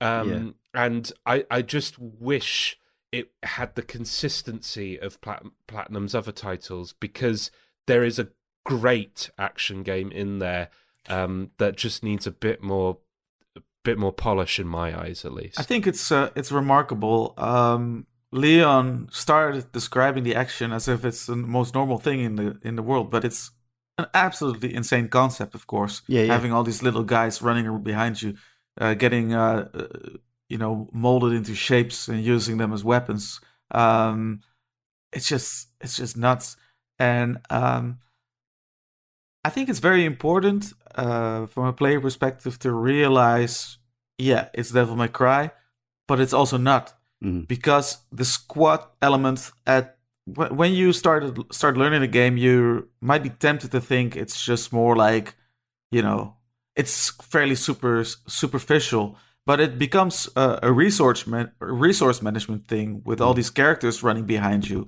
where Well, that, that, that's where the Pikmin element comes in. yeah, right? exactly. So the team attack is there that, yeah. to to stun the larger larger enemies and lock onto them. Uh, but of course, when you do that, you dedicate like your uh, your human resources to um, to to cling onto those, which means that you have less um, you have less little guys behind you to make your unite morphs with. And then if you want to u- make one really big weapon, that means like you won't have enough wonderful ones anymore to make your smaller weapons and too much unite mixing. So it's becomes this really delicate uh, once you start getting into the higher levels of gameplay. This really delicate, delicate sort of juggling of your uh, your little guys that uh, that are part of your squad, which is uh, yeah, it's unlike anything else really. It reminded me actually at times of uh, because there are a lot of buttons and combos, especially once you realise you need to kind of use them all. Uh, I think there's the temptation at first to only use a, a small selection of your, Mm. your your unite powers and your buttons. I certainly drift into that in a lot of games. I guess maybe it's partly because uh, my brain still goes back to you know when games were left, right, and fire, and it's easier for me to to kind of uh, strip things down a bit. Not that you know, not that there haven't been more uh, demanding games in that fashion that that I have uh, played and, and learned to play, but it reminded me at times of almost uh, Tony Hawk games in the sort of the finger kind of juggling and the the brain, the hand hand eye coordination kind of thing, Yeah. Where you're Yeah, actually even like when you're using that right analog stick, Yeah. just how large do you draw the shapes, you know, like Yeah. that that sort of thing. Yeah, and transferring there's a lot of quickly high- from the dash button to the you're using the the dash button to run fast, but then you can't. There's um, it's the order in which you press the buttons is important as Yeah, well. Holding down the L button, which I didn't even know about, is uh, to because you. So some of the this was another thing that I, I think there's a real issue with. Some of your absolutely key abilities are in the shop. So Yeah. I think in a way that's the that's them at least giving some suggestion that you might need to read the description of an item to learn how to use it. But like your your defense, your on which is on uh, ZL on the gamepad, uh, it's it's a counter attack once you buy this particular item. Yeah. In in that it hurts enemies, but it doesn't start as that. Uh, and obviously, you know, the idea is that you you collect all these uh, coins in the game, and you can therefore get all these um, perks and mods and, and, and abilities that make you better, and you can revisit the earlier levels and, and get good, but uh, get better scores and whatever else. But this this uh, Unite Guts, um, I can't remember what the actual thing is called, but where you where you where your jelly turns into a spiky jelly, it's a game changer. It's another game changer, but it doesn't like I you could play this without ever even buying it, and Yeah, you just I and just then you, don't. later on you can double tap and then turn it to a spiky ball instead of rolling it. around the stage. Can, yeah. Yeah. I I just want to ask a question because this might be new in the remastered. Um, there was a a thing in the remaster where it said the first time I ever entered the shop, it was like uh, we've marked a couple of these items should be the ones you should get first. Oh, Yeah, that's Is new. that- that's, that's new. new? That's not in the Wii U version. Oh. because I because I got Unite Guts first because Right. of that. There's there's Yeah, this little Everybody was basically saying that, like, why don't it, you know, why don't they just give you these immediately, or, or why don't they point it out that, you, that. these are the ones that you need to buy immediately? you go into the shop and there's this little P star robot floating next to the item, which basically with a little like arrow that's like these are the two. Like it was it was um it was Unite Guts and it was the one that makes you the drawing faster. I can't remember Yes. what it was called. Um, Wonderline and then- or Speed yeah Line or- yeah Wonderliner and there was another one liner, too. yeah. Yeah. And you got the Um, attack liner as well. Yes. Yeah, attack liner. Yeah, I think those. Yeah. Are, so those. It starts out with those three. It says, "Hey, buy these first. And I was kind of expecting that once I bought those three, it would be like, "All right, here's the next ones to get," but it never appeared again. No. Okay, So well, that's like, oh. something. That's an interesting sort of slightly half-hearted quality of life improvement, but Yeah. better than nothing. Obviously, this game also has because it is a Platinum Games style character action game or characters action game.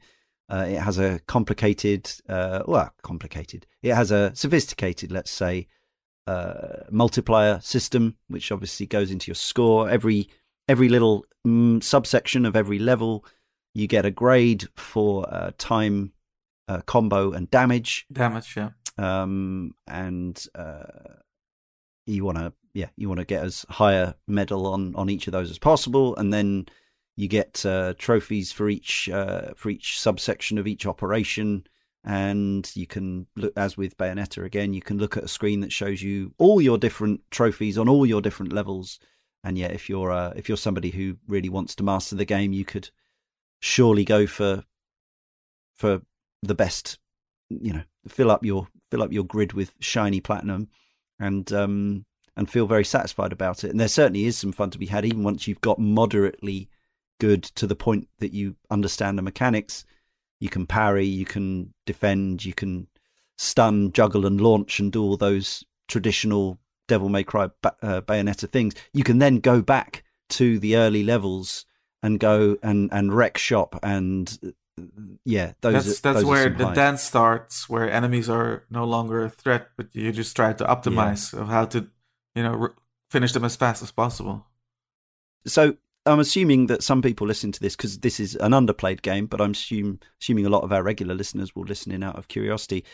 What if people want to play this to the to the point that they get the the most out of it? Maybe you know, maybe we're we're going to assume that most people aren't going to spend 150 hours mastering it, but they want to at least suck the marrow out of it and get more fun than just blasting through on the on the easiest difficulty to see everything, you can do that. That's that's cool too. But if you want to get a bit more out of the gameplay, what are the essentials that everyone needs to know? Would you say, uh, Michiel?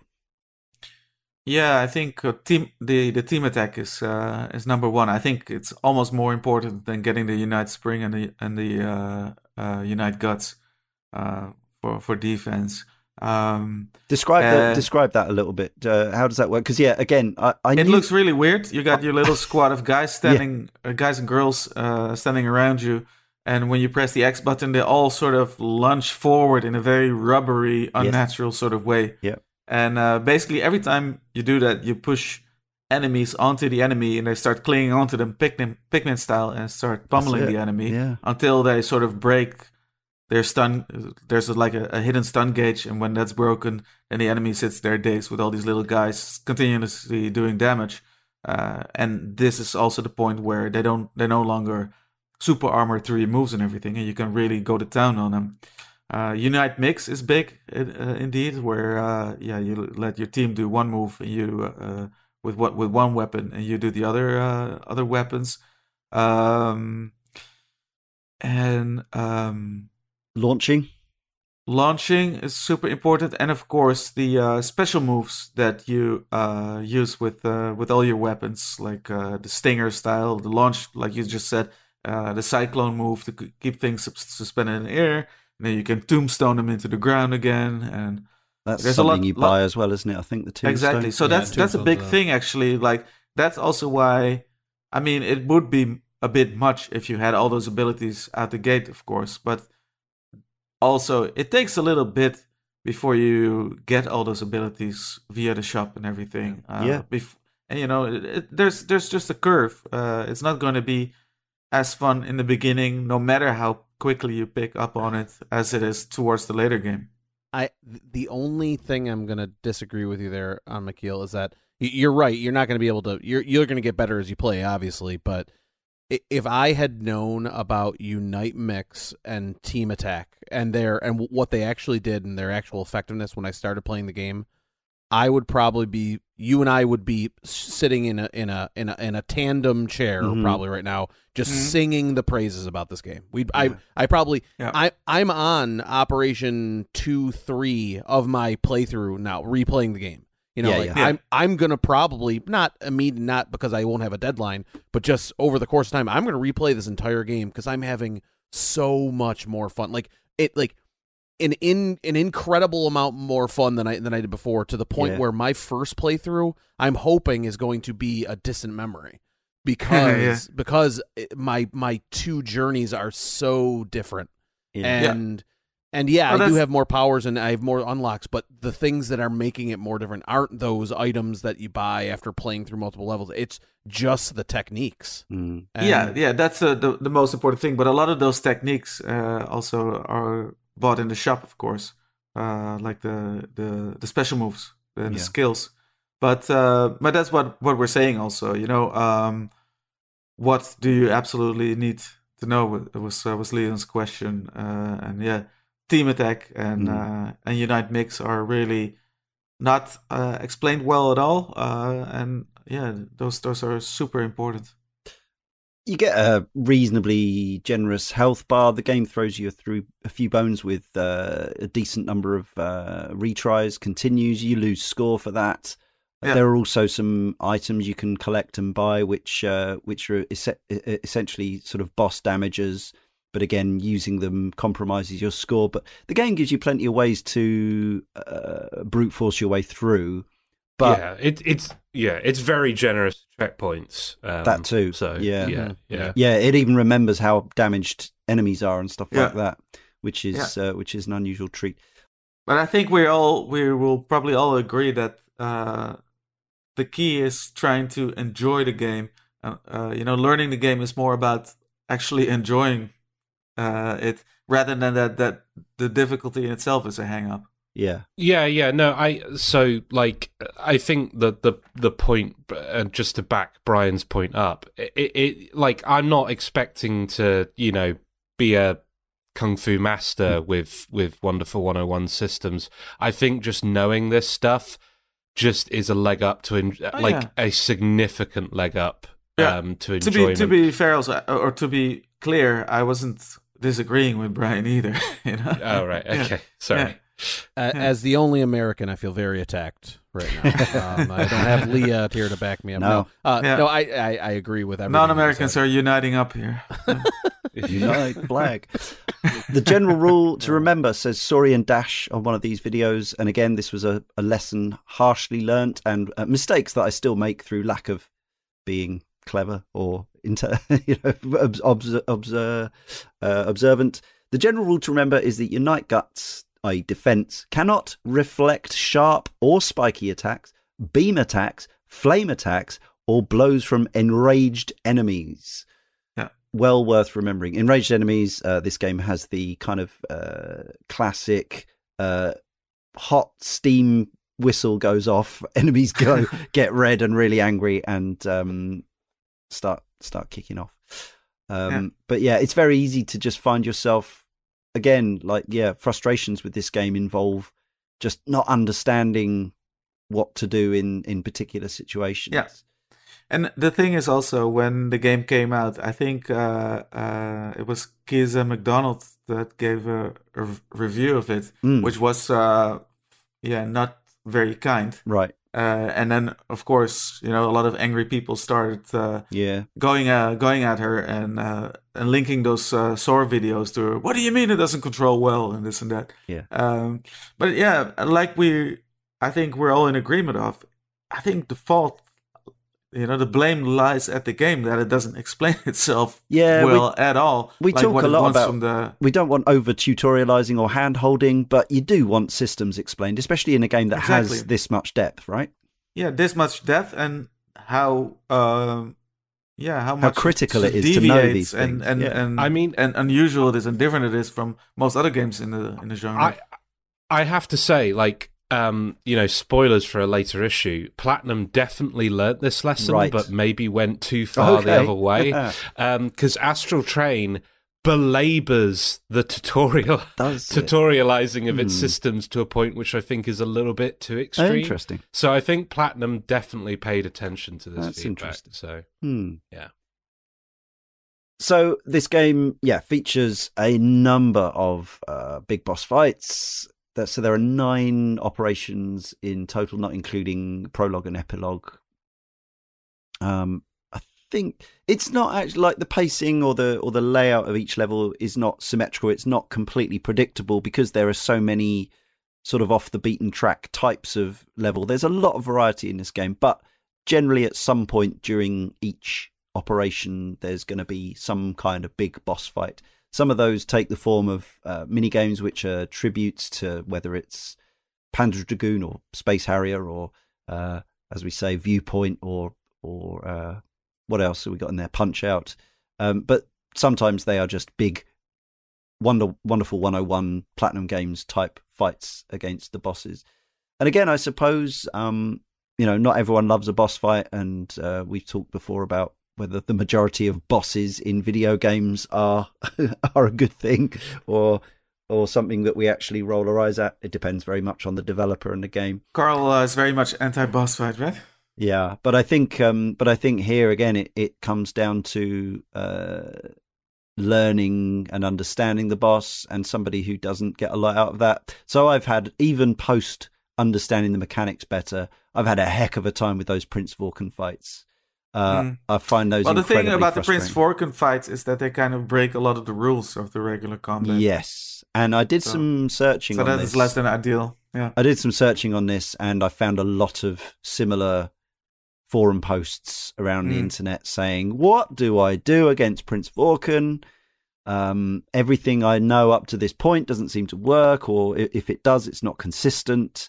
Um, and yeah, I've ended up having some really long, drawn out, frustrating battles where I'm forever picking up my group and uh, using Yeah. items and whatever else. Um, and and- Usually, what I did was uh, abuse a lot of Unite Gun actually, and just try to zone him out and uh, Okay. and, uh, Chip away. sort chip away. Yeah, but it's not going to be not that fast, you know. satisfying. But not so satisfying, and uh, it doesn't give me fast times. But at least I could keep my damage minimal that way. Hmm. What do you reckon, Josh? bosses and Prince Vorkken?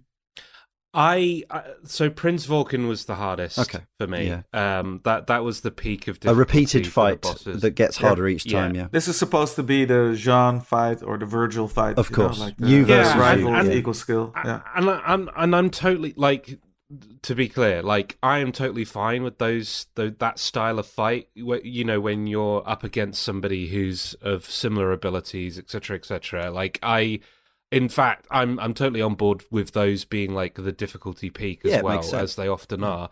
Um, I just think in a game that is trying a lot of new things.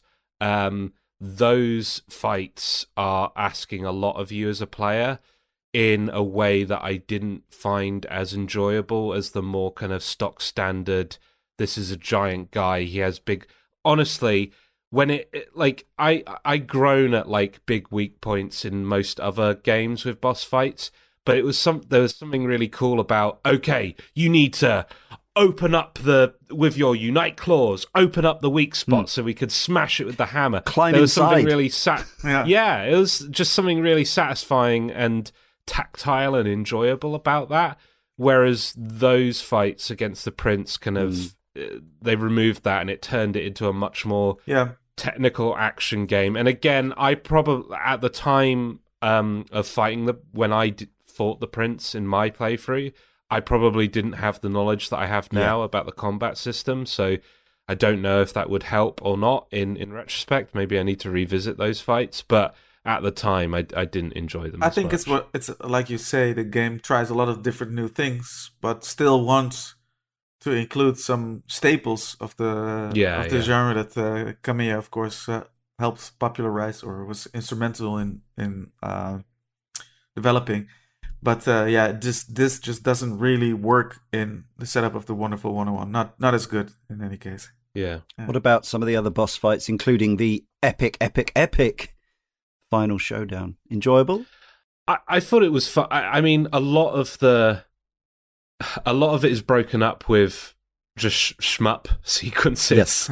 um, and that that is a language that's just way easier to understand. Yeah. So all of that stuff was just kind of maybe less interesting, but like frictionless as well. Like it was, it was a lot. Yeah. It was a lot easier to just do that. Good point. Um, and I, and I think at that point, like especially most of Operation Nine, I think like the game is doing a bit of a victory lap.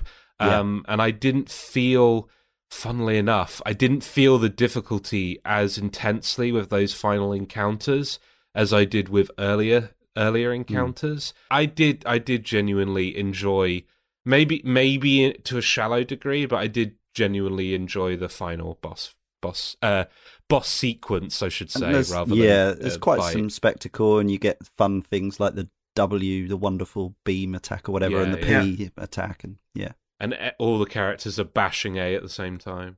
what was the final attack called again? I Like, think I heard the word "final" in there twice. Yeah. Yeah, Big bang, little bang, justice. it's in there somewhere. Yeah. Toon Scottoon from our forum says The Wonderful 101 takes ideas and mechanics from 50 years of gaming and pop culture, throws them into the wonderful mixer, and spits out a smoothie of a game garnished with high quality music and art direction, polished to a platinum shine, and expects fans to suck it up through a straw.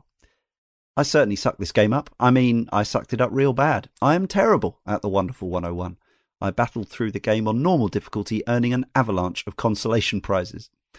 Some of this has to do with the fact that I've never been all that comfortable with action games, and some of this comes from the game changing its mechanics and gameplay style all the time, so that the player is always off balance. And some of it comes from the fact that I played the first two thirds of the game on handheld mode on my Switch, which really was a mistake. I didn't even realize I was making until I docked the devices and earned my first pure platinum score on the big screen.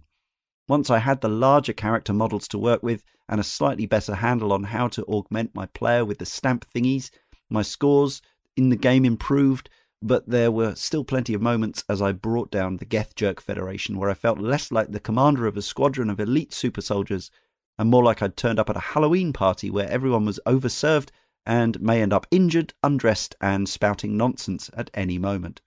I'm not done playing with Platinum, but I didn't find this title all that precious.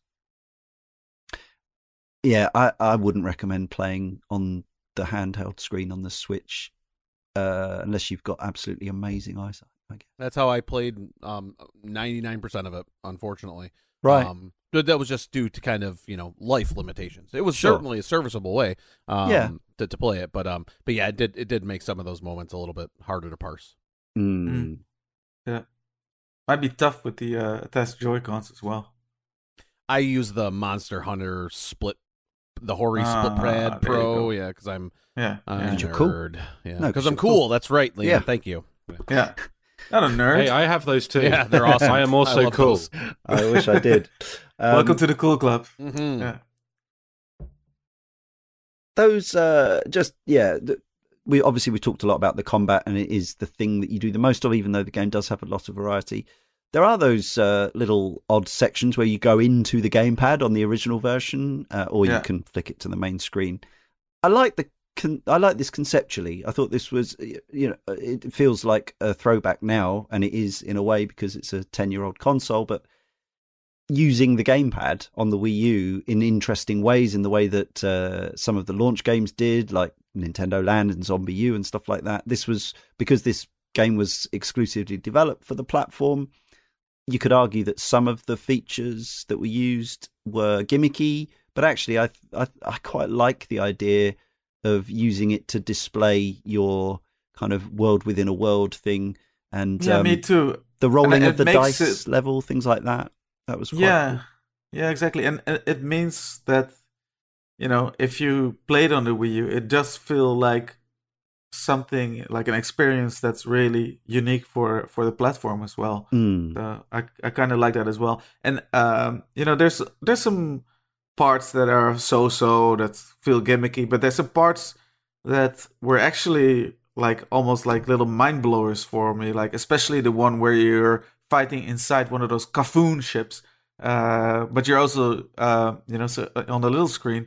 But then you're also controlling the ship and Yeah. shooting other ships on the on the Yeah. on the big screen. Uh, I, I've that was one of those real like big aha moments for me Mm. like uh like when uh uh with the gamer uh mini game in uh in Game & Wario as well where you Mm. have to do the the little uh micro games on the gamepad and Yeah. you have to keep an eye on the big screen for your mother popping up from out Yeah. of the television or from out of the window Yeah, it's fun. Yeah. There was there was Yeah. some you could do some cool things with that tech. Um, Yeah. just didn't take off. Fun fact. but it's but it's still fun that it's there and now i actually kind of appreciate the sort of curio experience for sure, yeah, maybe than uh than then yeah yeah.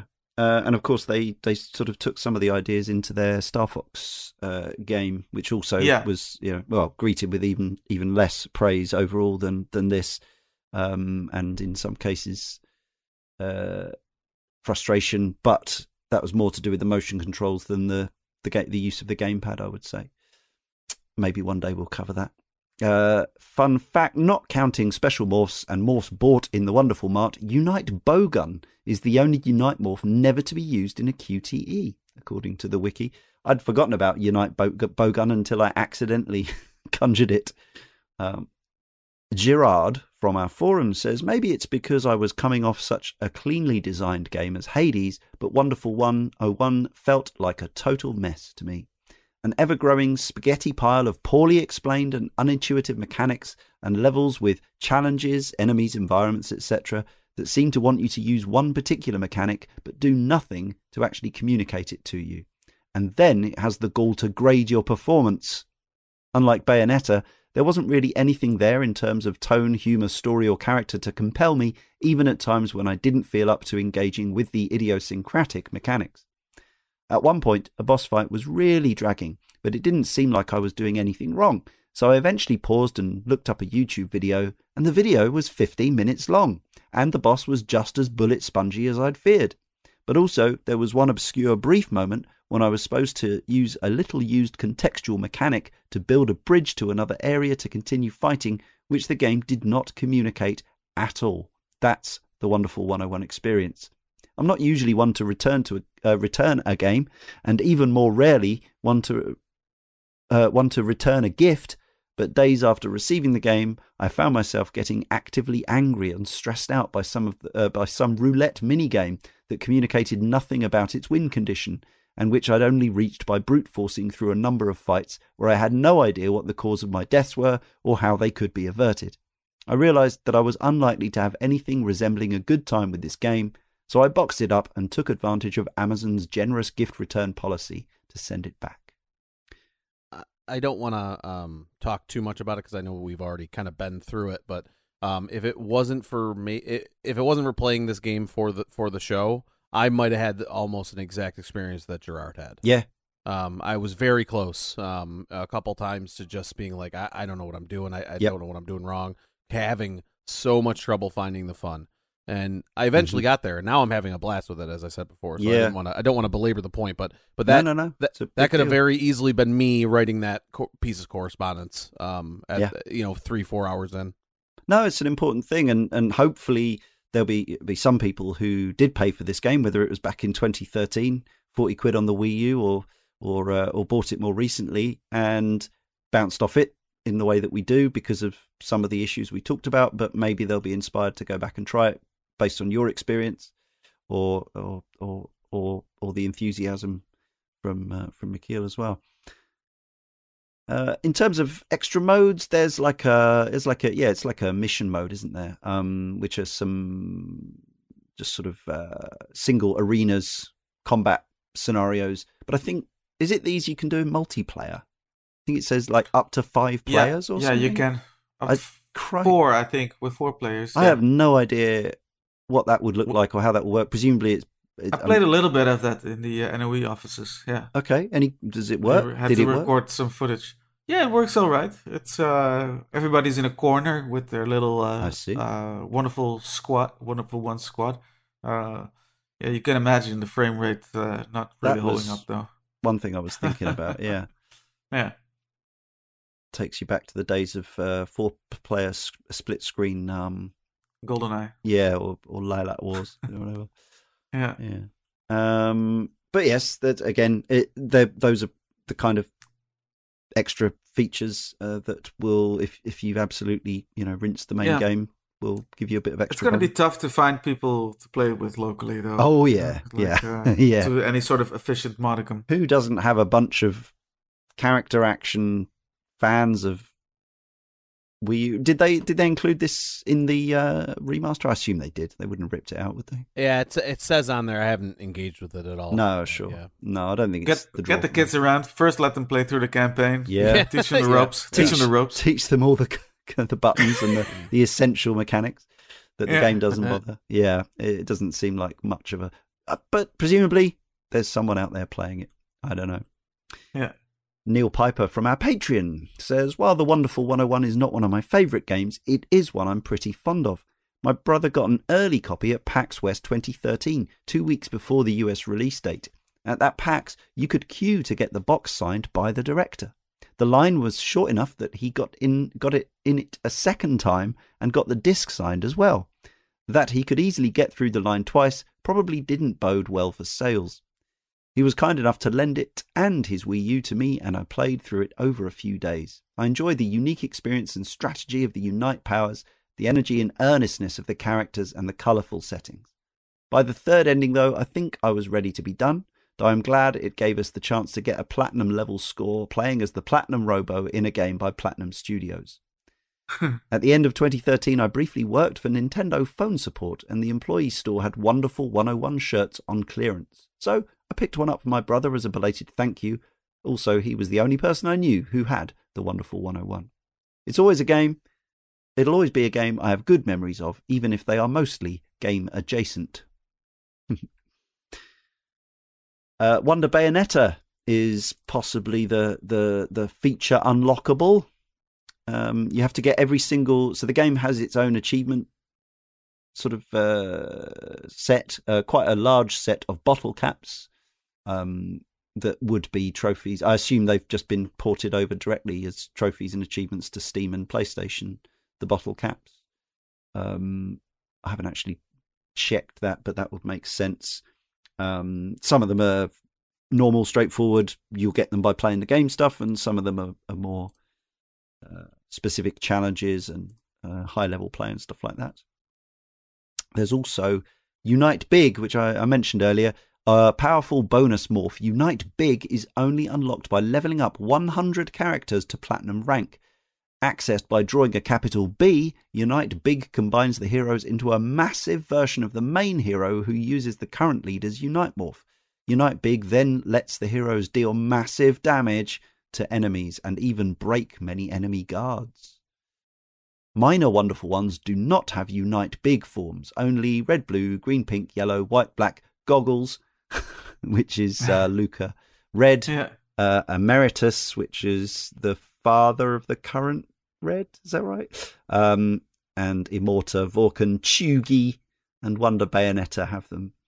Yeah. Despite the name, the phrase Unite Big is not used by the Wonderful Ones. Instead, they shout Unite Name of User, if you see what I mean. In the case of Vorkken and Chewgi, they shout Unify. Instead of Unite, Bayonetta also shouts out something different. She will shout a phrase in Enochian, extracted from her game of Origin. So presumably they got the, the voice actors back in to do the Bayonetta. Does she say avocado? Actually, possibly it's stuff that they might have just ripped samples out of her, out of Yeah. the, the sound library. Wonder Director is in there also as an Easter egg. Hideki Kamiya himself is a wonderful one. Ah, and is that the cat little? and he's voice acted by the, the man himself. of course, He talk. I think he talks some smack in English. that makes sense. and um, that's his avatar on Twitter, is it? His little, it's his little wonderful 101 version of himself, isn't it? I think No, I think that's just his just a uh, generic. cartoon avatar that he Oh, used, and he, then afterwards he drew a wonderful 101 mask on it as well, with the Famicom card uh, stuck in his uh, skull. Uh, okay. Yeah. Uh, Wonderful 101 Remastered has a set of wonderful codes uh, which you can enter, which yeah unlock uh, the various things. They're they're available. They're out there. Those codes um, for yeah unlocking. Uh, oh, it's got Jeanne and uh, Rodin in as well as Bayonetta, and uh, a few other new ones, and some from the main game. So lots of stuff to chew on. Busker Lily from the forum is our final correspondent, other than three word reviews for this podcast. We have Busker Lily who says, I love Platinum's brand of simple to learn, difficult to master, hair trigger dodging combat, but this combines it with a colourful, bombastic world that is just so fun. It feels so perfectly at home among a Nintendo consoles lineup, and that theme music gets me genuinely pumped. It's a mainstay of the gym playlist for me, and it makes me nostalgic for a childhood that maybe never even existed. Truly wonderful.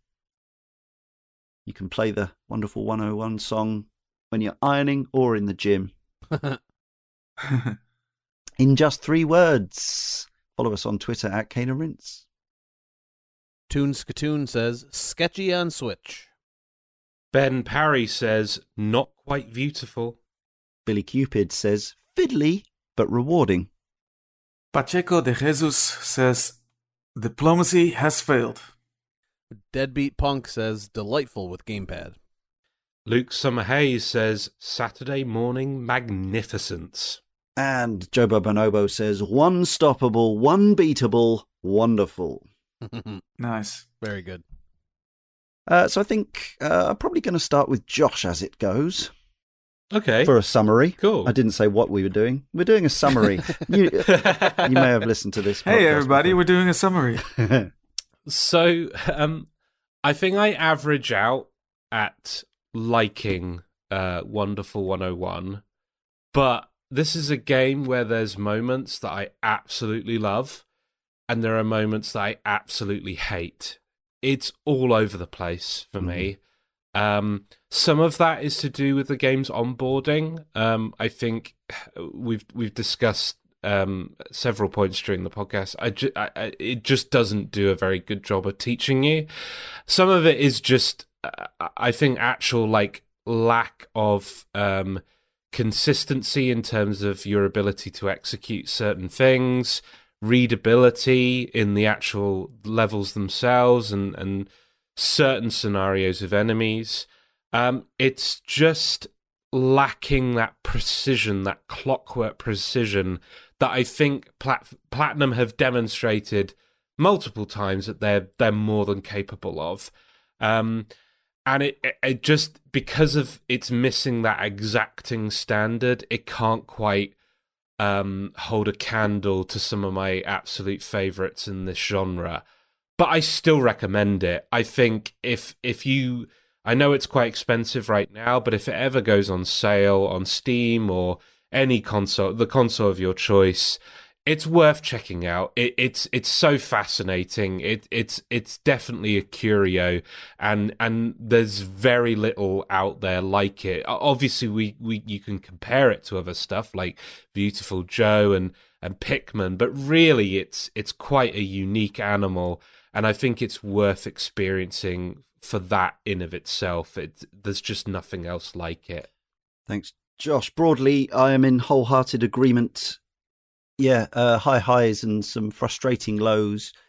I think it, it's tricky because you could say yes, it's it, it it is it is the game's fault for not explaining itself well enough for people to kind of get the most out of it.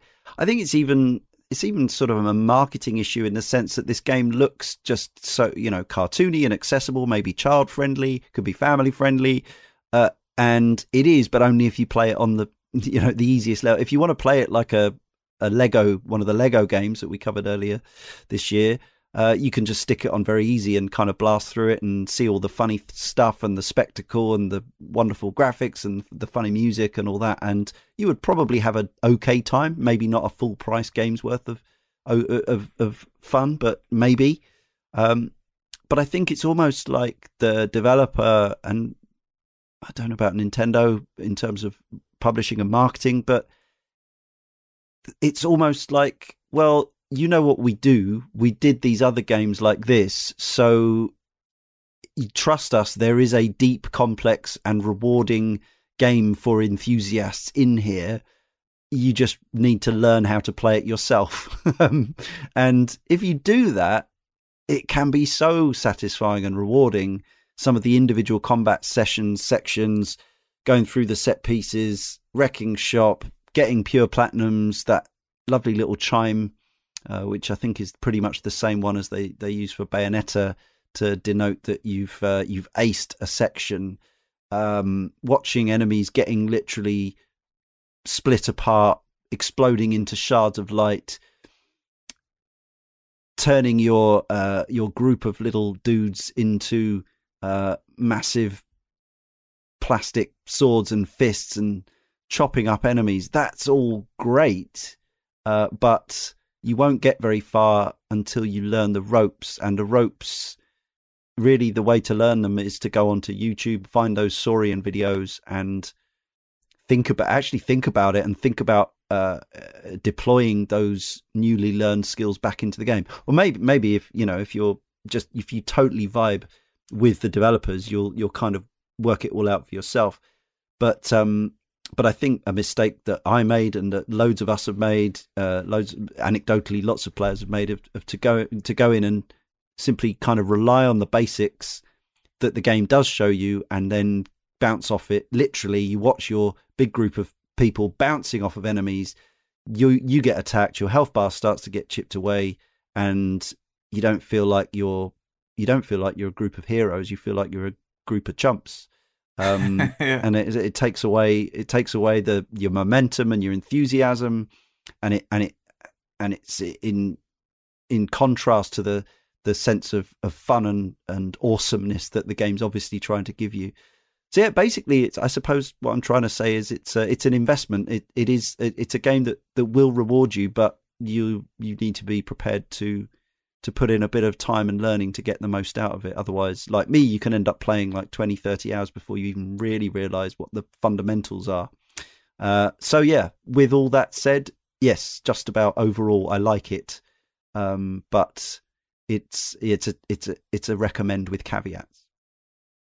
Brian, yeah, I'm gonna I'm gonna try to not tread too much of the same ground that that yourself and Josh have. I I, I can actually say that I think this is a game that for the for the first you know 15 20 hours I, I really didn't like that much mm. but now I think it's a game that I that I might end up loving mm-hmm. um you know when when when it's all said and done um, we've kind of talked around it, but the, the thing I, I think I appreciate the most about Wonderful 101 is that it's it's really not afraid to take any type of chance. Like the amount of different like game genres, kind of game breaking things it puts in there. You know, from these punch out boss fights to these Mm. kind of on rails, uh, you know, space shooting sections. When then you're inside the ship fighting that that kind of underground maze uh, where you're under the glass and you got to Oh, yeah. use both screens to do those. Like it tries a lot of really neat things and. And to, to just completely uh, echo what Josh was saying, it's it's its own unique thing, and and that's a that's an experience that even if I came out of it not being that hot on, I think I'd give it points just for being unique and because there's a lot of a lot of games to play and there's a, there's new games coming out every day and and and a lot of them are very similar to other types of games but like with Wonderful 101 it's it's definitely its own unique thing it's it's so unique from platinum games in in that regard and and we're making these comparisons to Viewtiful Joe and to a Bayonetta and other thing, Vanquish and other things, but it's really not quite like any of them. It's it's its own, v- very much its own distinct thing, and I think that alone is enough to to encourage anybody to give it a go. But but I can say with with absolutely no problems at all that um that the game did not telegraph to me in any effective means how I should actually be playing it. But after having watching those videos and ha- after having gone back in and doing a few of those things, I can say that the the last five hours I've played of this game ha- have brought nothing but joy to me, and I plan on seeing it through once again to the end, knowing now what I know. And uh, I think that in a couple months from now, my my opinion on this game in its entirety is is probably going to be even higher than it is now. So it's definitely worth a go, um, but with with several caveats and tags and addendums onto that. it's the feel good story of the year, though. Exactly. you love to see that kind of turnaround. Yeah. Uh, and Michiel, who didn't need that kind of turnaround, and that's why he brought this game to us for Yeah. Volume 11. Yeah, it's it's just one of those games, the Wonderful 101, that really speaks to me. That's in some weird way, throughout its bizarre uh, mismashiness, incorporates a lot of what attracted me to video games in the first place, and uh, what I love about them as a uh, phenomenon. Um, and yeah, I um when when the big coup was announced that Bayonetta 2 was coming to uh, the Wii U Mm. exclusively, um, and I was getting really excited about it. All of a sudden, this sort of low profile little game called the Wonderful 101 uh, started popping up. And, you know, the like it wasn't even part of the main Nintendo Direct. There was just some videos afterwards that Really? were getting Wow. shared shared about it.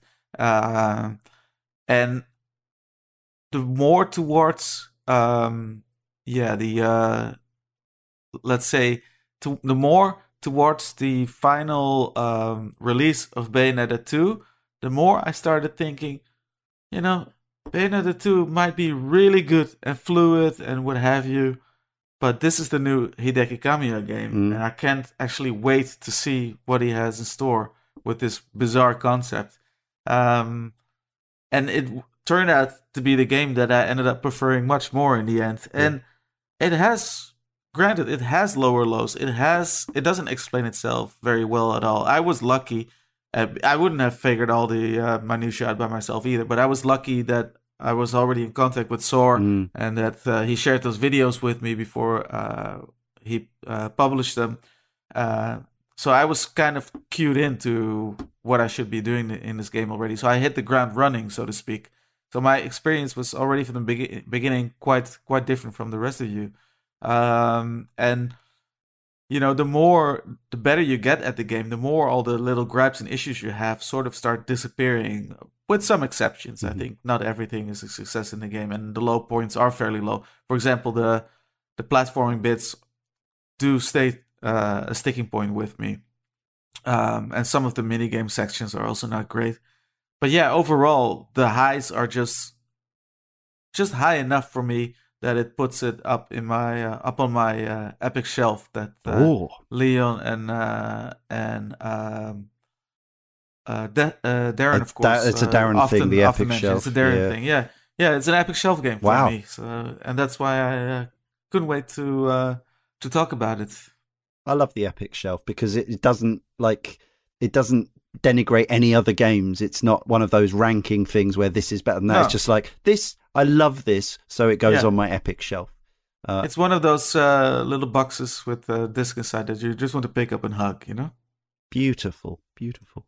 Well, thanks, uh, everybody. Just remains for me, Leon, to thank Brian, Josh, Michiel, editor Jay, our correspondents, and of course, as always, you for listening.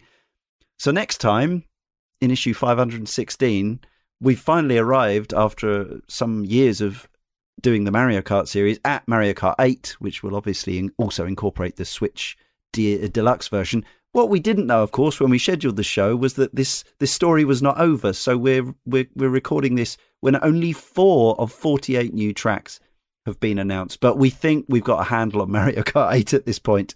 Um, as much as we're thrilled about all those other DLC tracks that are on the way, we're still going to do it. Mario Kart Eight in issue. It might need a uh, a second uh, discussion like uh, Yeah. Resident Evil 4 got two podcasts. could be 48 track special uh, Yeah. or maybe anyway enjoy uh, and uh, we'll see you next time101